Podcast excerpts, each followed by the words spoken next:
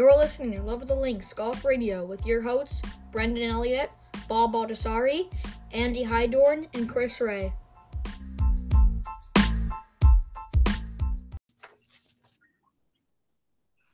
All right, Love of the Links oh. season season four, episode three. Bobby, is it three? Am I getting that number right?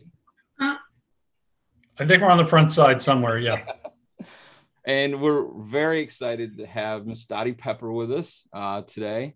Uh, you know, I was reaching out to folks that we could get on this season, and, and Dottie was always on the top of the list of people that I wanted to talk to based on interactions I had with her back in 2013 when herself, uh, me, Bobby, Elmer Anowski were all on morning drive.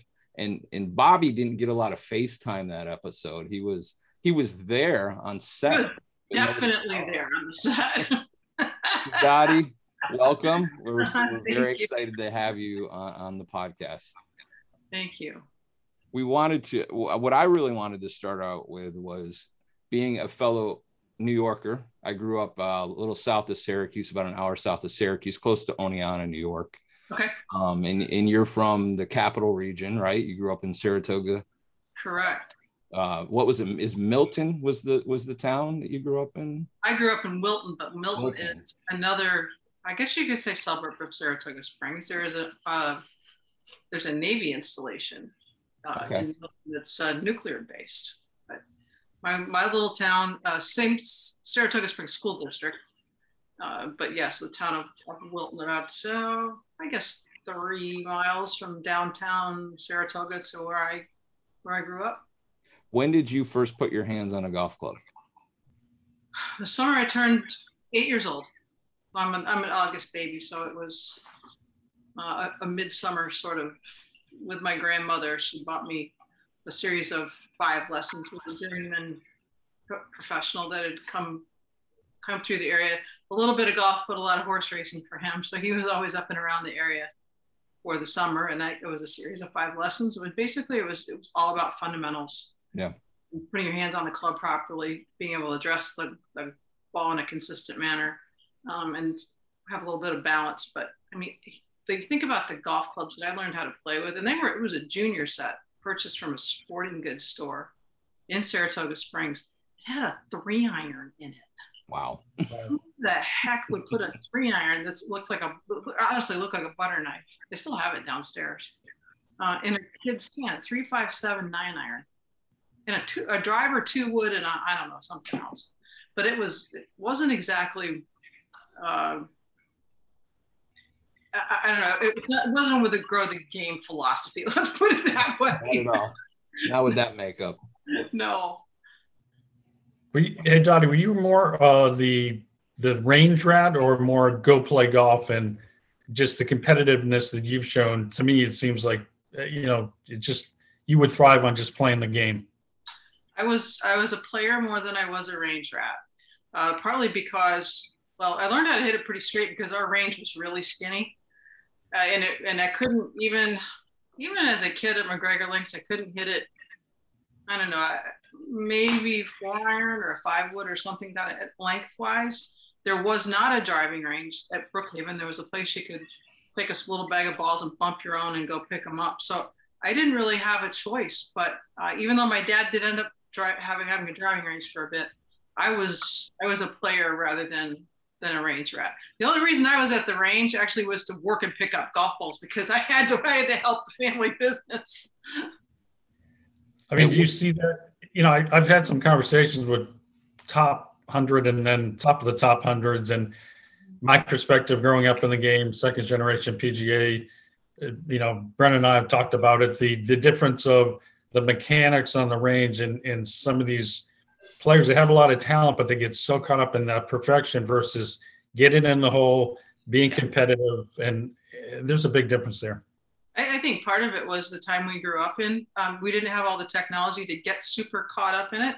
I mean technology was a polaroid. I mean if you if you caught it at just the right moment. And by the time i got to college at furman we did have some video capability but it was it was, it was clump clunky, it was cumbersome. And I just remember thinking every time I saw myself on video, God, you look so fat. What the heck am I doing? Why am I watching this?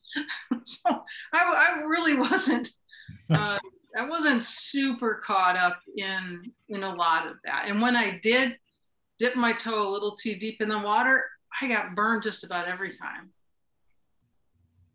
Was there a point in coming up as a junior golfer that you felt this is something that I can do for a living? Do you remember that specific time? Um, yeah, I, I, I do. And my parents were definitely realists about the whole thing because I also thought I could be a champion downhill skier too. So, you know, I, I, I had all 12 or 12 months covered as far as sports goes. But um, yeah, I, I was probably 13, 14 years old. And I do remember uh, writing a book report on Nancy Lopez's book and thinking, I can do that. I was pretty inspired by, by that book as, as a kid. I remember going to J.C. Penney and getting my first um, first real golf shirt. Had the had, remember J.C. Penney had the fox on it, and I remember being so proud. I, I had a pink one. That was so cool. I looked like a real golfer. So yeah, I was I was my in my early teens. And there there was no girls team back then. You you played with you played on the boys team, right? We didn't have a girls team until two years ago at Saratoga High School. Oh wow.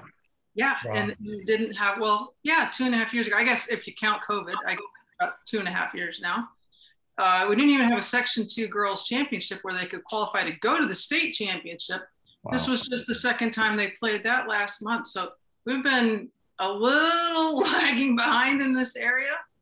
Uh, but I played against the guys, and frankly, I, I, benefited from it. But not every not every young girl is going to have, I think, the self confidence, the strength, all, of that. Uh, frankly, and support from their family and and coaches and athletic directors to play on the boys team. But yeah. I, I, was I was really fortunate in, in that regard.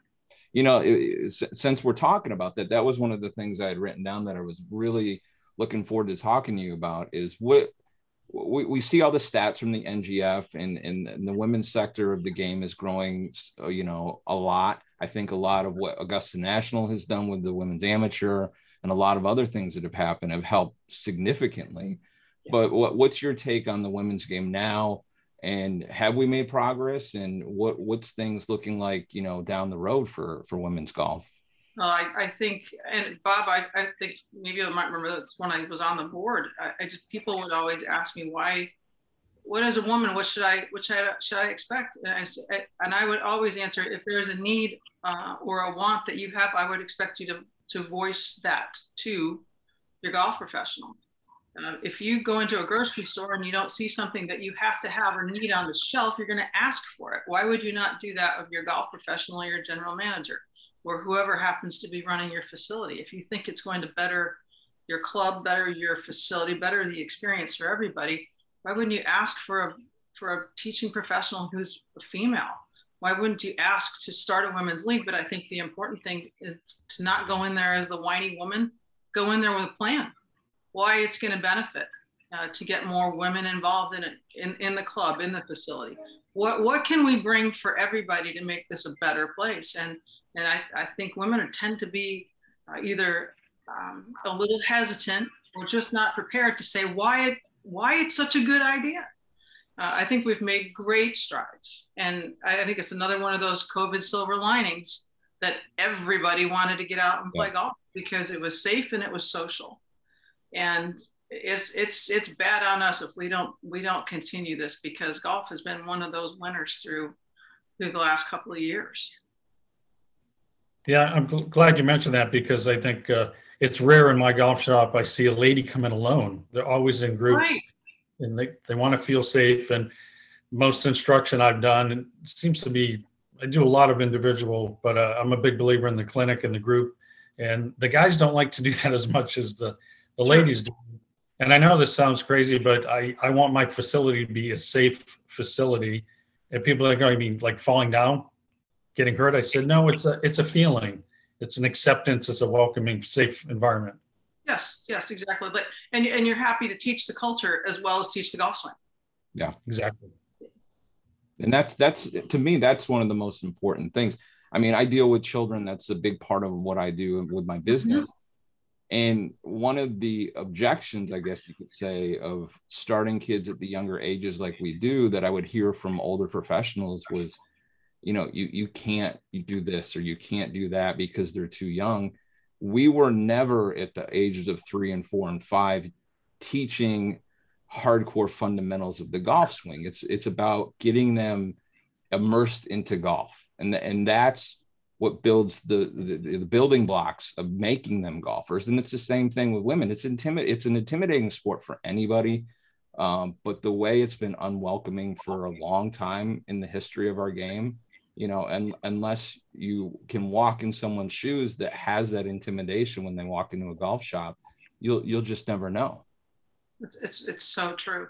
Uh, I, I, used to do some mastercard clinics when i was still playing on tour and they were they were a fantastic sponsor. And one of the things that they tried to do is bring make that crossover from uh, women's executives in the banking and finance world into golf. And among the things i thought was one of the coolest they did was that when they brought people to the facility for this for this day of golf, really, from a clinic that I would do, um, right through the cocktail party at the end of the day. They gave them good golf shoes, so they didn't have poor footwear to wear all day. Start out not having bad stuff on your feet. I, I, you know, I, I showed up in heels. I forgot my it, whatever it might be. So it was it was literally built from the ground up, and it was brilliant.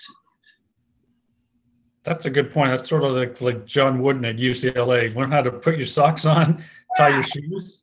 You know the basic of the basics. Um, yeah. You know, it's. Uh, I want to transition a little bit here, Dottie. You know, just look at your career and what you've done. I think your next phase will be like an action hero. I don't know what's left for you to do. Maybe sleep. Maybe that's what I'll do next. I mean, you know, to have the amateur career, professional career, major champion career, author, the TV work you do, I mean, you're leaving a hell of a legacy. Yeah. Can we say that on the podcast, uh, sure. Brendan? I mean, just a, a wicked, a wicked hell of a legacy. And and you've already written books and did in the bogey, which I was honored to play bogey. That's my only bogey too. acting career. Uh, but now, now the latest, your latest book, which I think is really, really, it's almost emotional to me reading and, and seeing what you put together here. And it's so unique. It's so different. I've written some of my students' notes. I've had notes written, but but I was struck by how much how detailed you have on what Mr. Pulver sent you. Yeah, it was detailed. I think in in both directions, especially as I I'm I really shared a lot of my um, the things that I was experiencing emotionally and competitively. Um, things that I call golf course management and being in the moment of, of competition itself, knowing when you when you kind of had somebody playing match play, if you noticed a difference in their cadence or the difference in their emotions or whatever it might be. And I, I shared a lot of that with him. And but he he also thought it was really important for me uh, to, to look at the best players to figure out what little bits they might do just that much better that I could maybe um, I don't want to say you want, you want to steal it, but you want to you want to pay attention to it so that you know where you can get better. But he also was so uh, freely giving of understanding the players that that he tried to emulate, the players that he looked up to, male and female, and gave me reading assignments, books that are still downstairs. When he passed, I got a portion of his library that the family gifted to me, and uh, those things those things never go out of out of style, um, and they're certainly not just a, a gimmick. It, it, those are always always there, and I think that's what we shared a lot of it. That the evergreen ideas of of being resilient, of being prepared, right down to I remember him asking me if I had a good umbrella and extra, you know, extra extra gloves and and uh, towels packed. I mean, you needed to be prepared to play well and play well. You know, growing up in in upstate New York or in New England, you're going to play in some lousy weather and cold yeah. starts and stops and starts with thumb, summer thunderstorms. Just how to be prepared so that anything that's thrown at you can can be something that you can deal with in a positive manner. So the letters were very, very detailed. I don't, I didn't realize uh, until really the, the hardest part of the lockdowns here in upstate New York that he had saved all of my letters. I had been given a, a folder with his cut out things from various golf magazines of that were very mechanical, very detailed. He didn't really want me diving in there. So that that folder was given to me by his son before his son passed away. And oh. the process of trying to start this book to try to put the, some this down on paper, try to get some sort of format, I discovered that folder. And I thought after 35 years it was okay to see what this forbidden because it just it just said golf articles on it. Uh, well, I guess it's okay to open those and read those now because he didn't want me getting too too lost in all the sauce. And what I discovered in there was exactly what I thought I'd find, Bob, and it was articles going back to 1966. They were wow. underlined, uh, things written in the margin, scratched here, there, agree or not agree. But I also found in that same folder every letter I wrote to him. So my whole idea of having a booklet of his letters was blown up.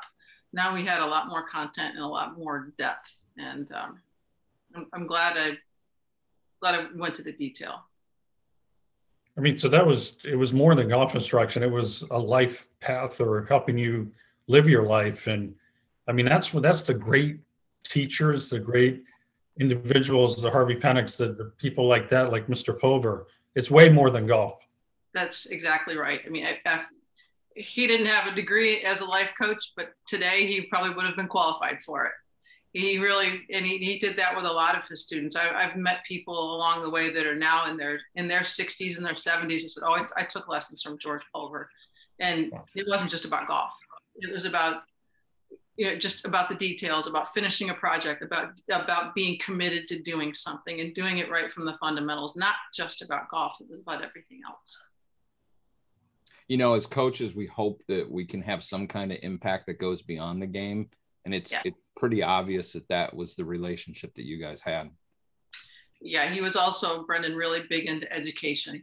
Um, all three of his kids went on to advanced degrees, and he had a, a, his middle daughter played college golf in Texas when no girls played college golf, so she was sort of a frontier person on in, on that regard. Um, but he just believed that education and curiosity were paramount to success and just keep looking and, and trying to make yourself better and keep asking questions and, and be um, be enthusiastic about learning. And Dottie, where do you think your career, maybe life goes without a Mr. Pulver there? Mm. Oh gosh, I you know I hadn't even thought about it, but I don't think it'd be where it is right now. No question. And you know the great thing was that it wasn't just Mr. Pulver. I had a relationship with his wife before she passed. I actually competed against her in, in local women's tournaments. But I, since then, I, I still have a relationship with the two girls that are still alive. Um, George Jr. has been gone about seven years now, but I still have a relationship and I hear from them weekly, if not more often than that, with Jean, who's 91, living in Juno Beach, and Madeline's, who's now 86 and living outside Washington, D.C it's it's been an amazing life story.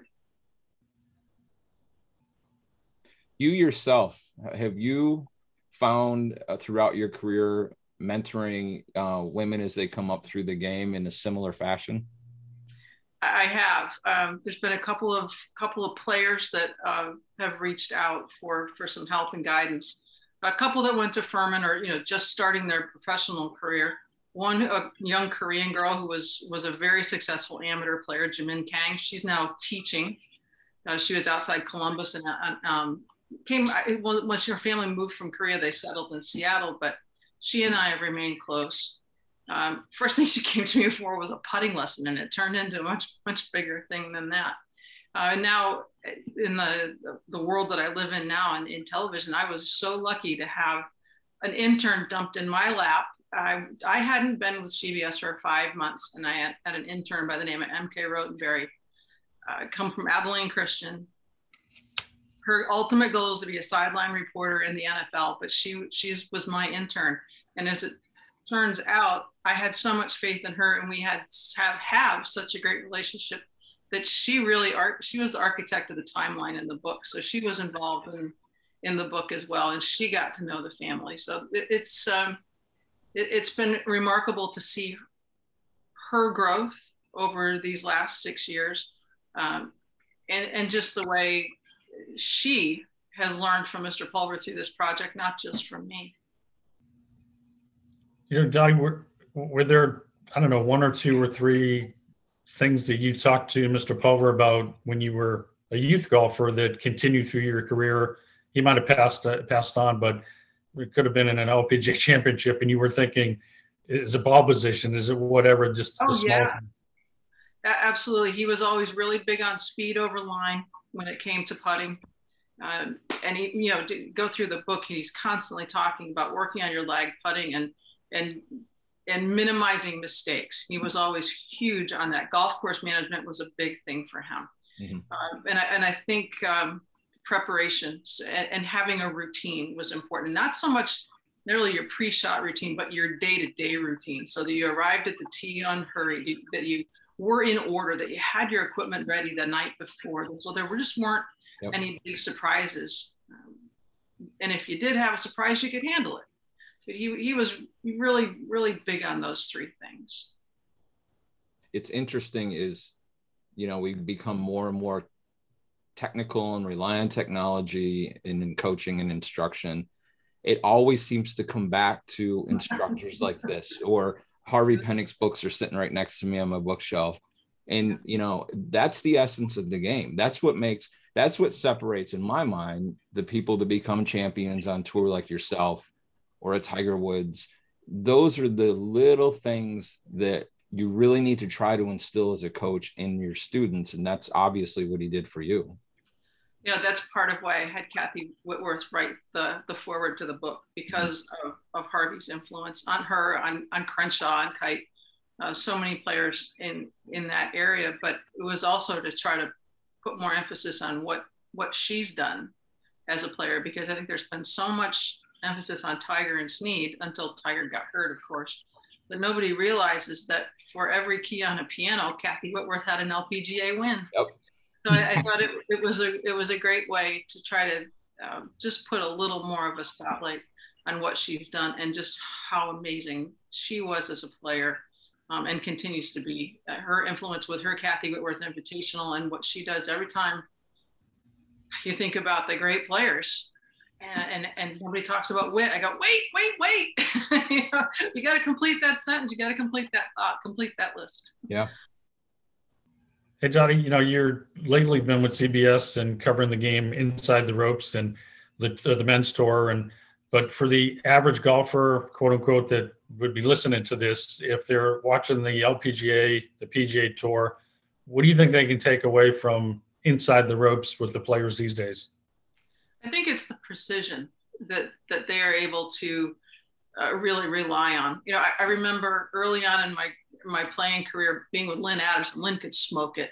I mean, she could hit it so hard, and she hit a she had a going fade that was just it was it was a beautiful thing to watch. She was a great athlete, and Lynn hit a shot off the first tee at, at Rochester, and this ball looked like it looked like a dead duck in the air. I mean, it just it barely got airborne, and it was you know, one one wing was was flying underneath and to the right.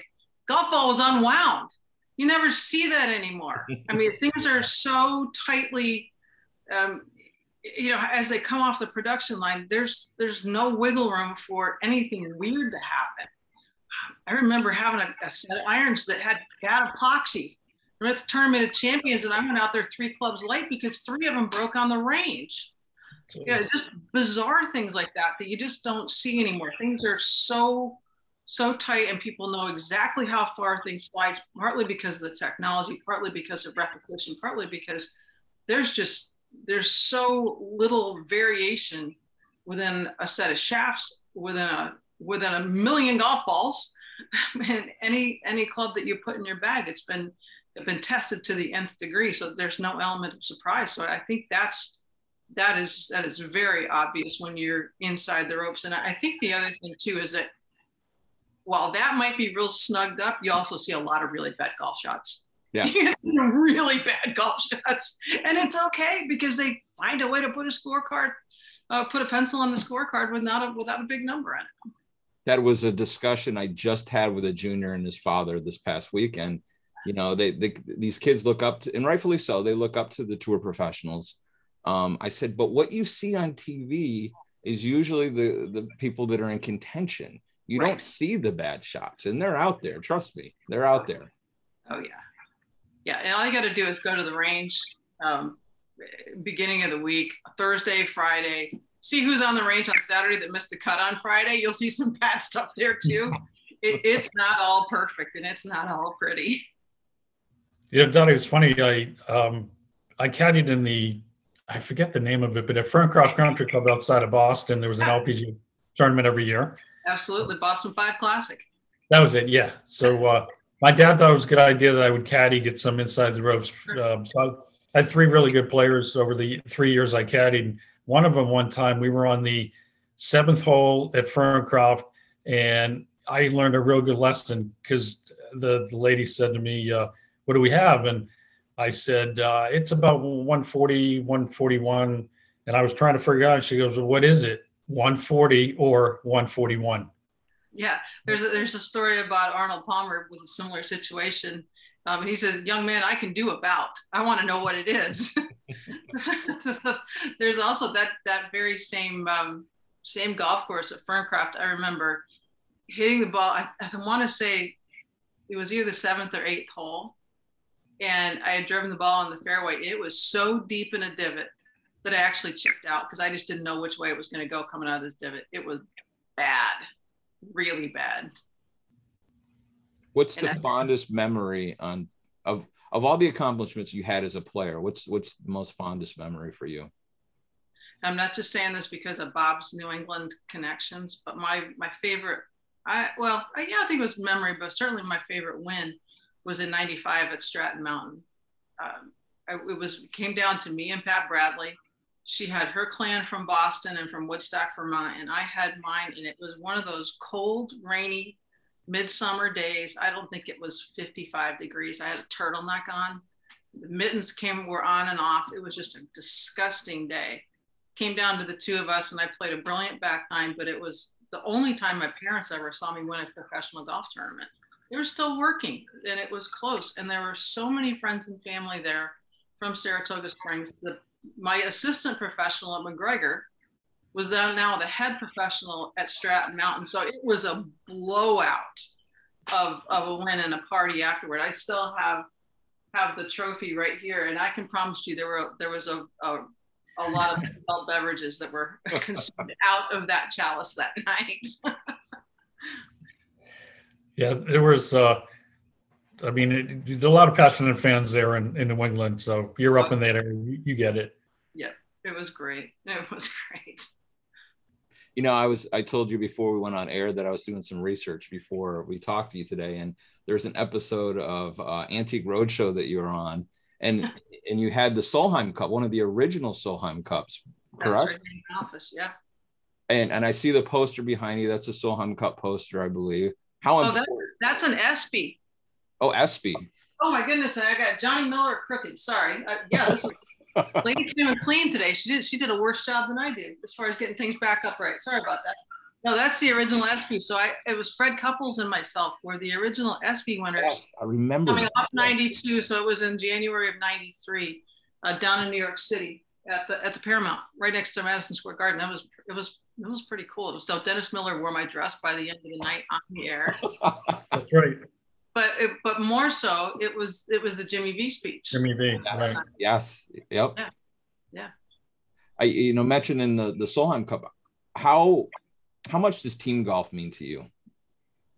It means a lot to me. I mean, I, I had the opportunity to play on that very first Solheim Cup. I mean, the, the the cup's right there. So there were only nine of them made for each side, eight players and the captain eight players and the captain, and then the Solheim Cup that you see now that they still compete for that same piece of cut glass, uh, Waterford. Um, and then they destroyed the mold of the small of, of, them. So that's it. So that's why the that's why that value in antique roadshow knocked my socks off. I was like, what?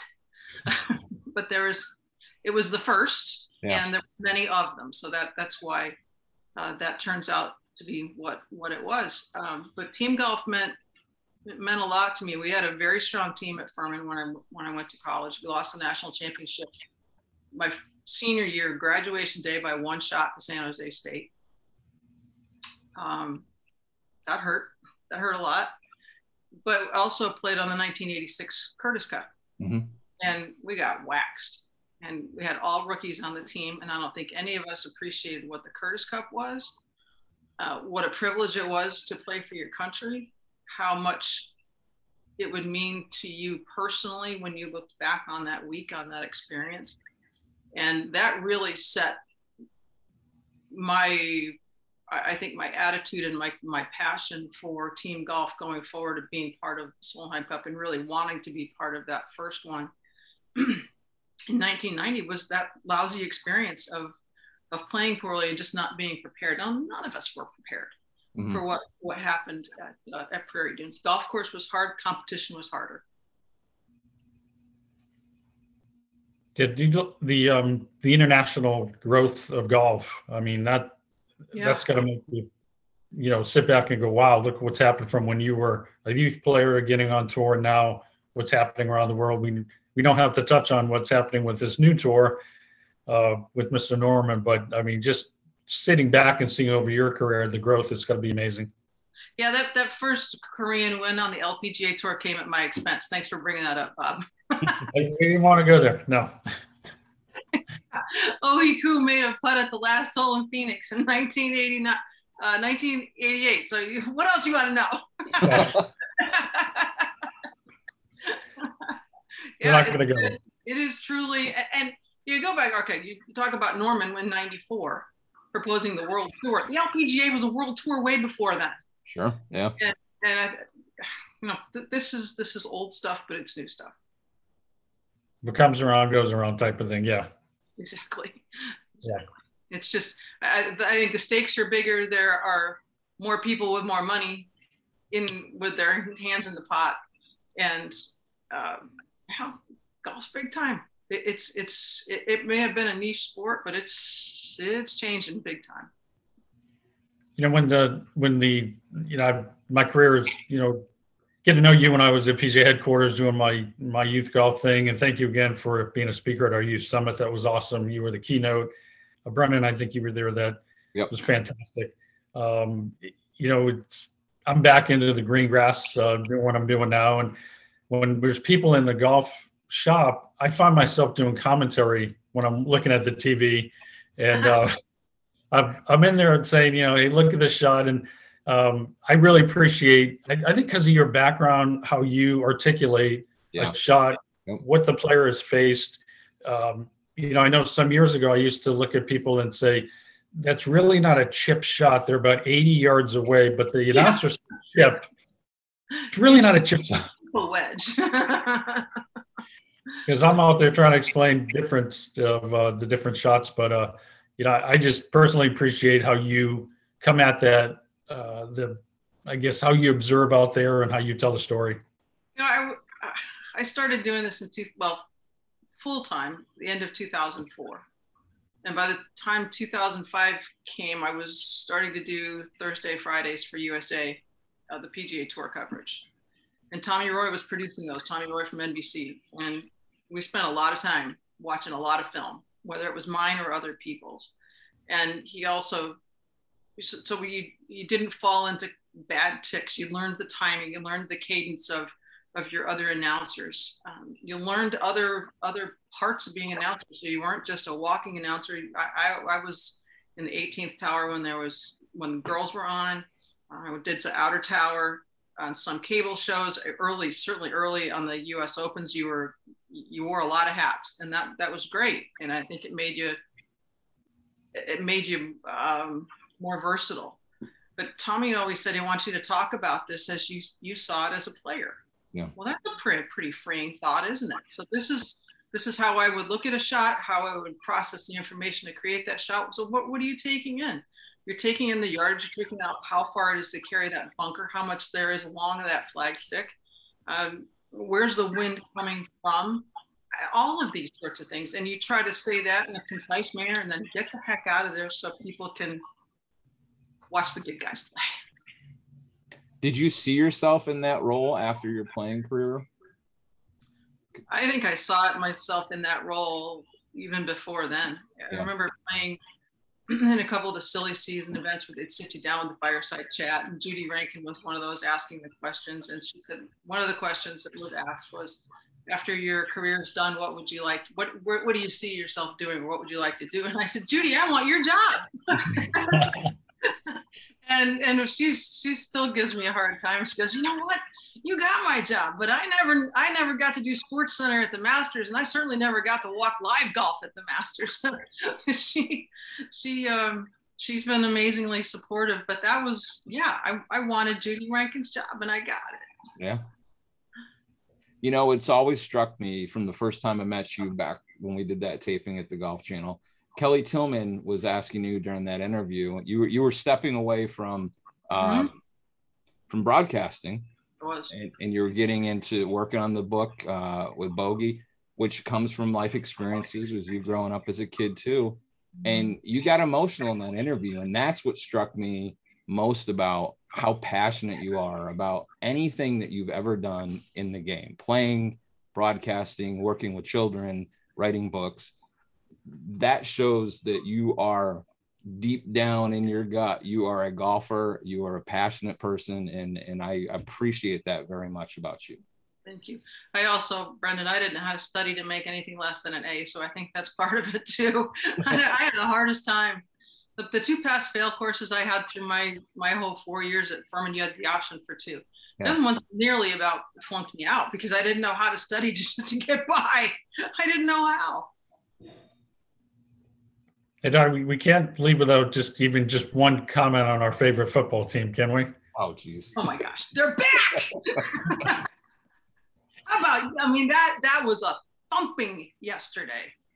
Yeah. That was, I, I think I've been, you know, following. I'm sorry. Oh, look at Brendan. Oh, okay, I can't take. watching Mac Jones. I mean, he's as hard on himself, I think, as Brady was when he didn't perform well. And he expected himself to come in and I think it to be very seamless. And now it seems like things are starting to roll. Um, all the, the coordinated comp, the communication and the timing, all of that that seemed to be just a little bit off at the very beginning. Um, so, and somehow I think that Dallas loss really was, it was almost like it was, that was almost a good thing. Yeah. You know, he made a comment about, their practice is getting so much better and the way they practice is getting better relates to the game. Such a symmetry to golf in that regard too. To say. I mean the closer you can make practice to what happens on the golf course. Because because really what is if you're doing a drill say you're doing the three foot five foot seven foot drill putting what what really is that last seven footer if you're trying to make three in a row from each? That seven footer is every putt when you're in competition. Yep. So if, if you've done it in practice, if it becomes part part of your DNA of preparation, then why the heck not? I've always I've already done this. Now it's just time to fine tune and tell myself I can do this again. I've already done it. You know, I think people talk about Belichick's not a nice guy. I think he's super nice. He let the NFL have a nice year last year. now we're off. now yeah. we're back there, I, I, but, uh, but I will say, uh, this next month with the Buffalo Bills coming up twice in a three or four game stretch, mm-hmm. there is a bye week in there. But, but I'm, I'm sorry, Brendan, this is probably painful, isn't it? no, it's fine. It's fine. we hijacked the show. We're coming into a really big stretch, so we're, we're I'm, I'm not putting my party hat on yet. This episode uh, will be popular up in uh, New England, so got that going for us. Love it. Dottie, if, if, before we before we check off, um, where can people find out more uh, about the book? Where can they purchase the book? Uh, anything else you want to promote before we uh, sign off here? No, I, I, you can go directly to my website, dottiepepper.net, and purchase it there. Um, it's in, in if you're in upstate New York, it's in the North Northshire Bookstore in Saratoga Springs. If you're in the villages in Florida, it's at the Barnes and Noble there, where I'll be down there in March to do a book signing on the Friday of the Arnold Palmer event. Uh, what else can I tell you? There's an audiobook coming out. So if you're not a big reader, uh, we are in the final stages. It's all, all the raw files are uploaded and, and we'll be starting to do the final edits for that. And hopefully, if all things go well, it'll be out for holiday. If not, certainly by the time we go uh, live back with, with the CBS schedule, the third week of, of January. So there's, there's a lot going on, um, mm-hmm. but I, am a little small business with a little tiny website, and I it was just sort of a tribute to Mr. Pulver because I think he would have he would have kept it small and personal, and and you know there that I write notes in them if he wants it signed or whatever it is. That's that's how we're doing it, and it's it's one book at a time, kind of preaching the gospel of golf. Awesome. It's a way to do it. Yeah, it's uh, somewhere Mr. Pulver smiling down for a long time with what you've done. Carry on his legacy. I think he'd have been horribly embarrassed, but too bad. Dottie, I'll come see you at the villages. My parents live there, so I'll pop in for that book Excellent. for sure. That'd be great. That'd be great. Again, thanks so much for being on. Uh, we really appreciate it. Bob and I were really excited to have you on this episode. Uh, folks, this will be uh, this is recorded, so obviously this isn't live. We'll get it all edited, put together. Uh, the video portion will be on all of our social media, uh, on YouTube, and the audio portion will be any place that you consume your podcast. So once again, Dottie, we appreciate your time. Bobby, love having you on here with us. As I always say, you're a great partner in crime, my friend.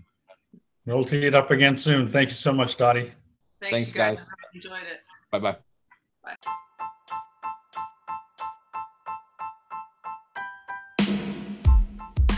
Thanks for listening to Love of the Links Golf Radio. Check us out on Facebook, Instagram, and YouTube. Our website is littlelinksers.com backslash love. You can email us at loveofthelinks at gmail.com.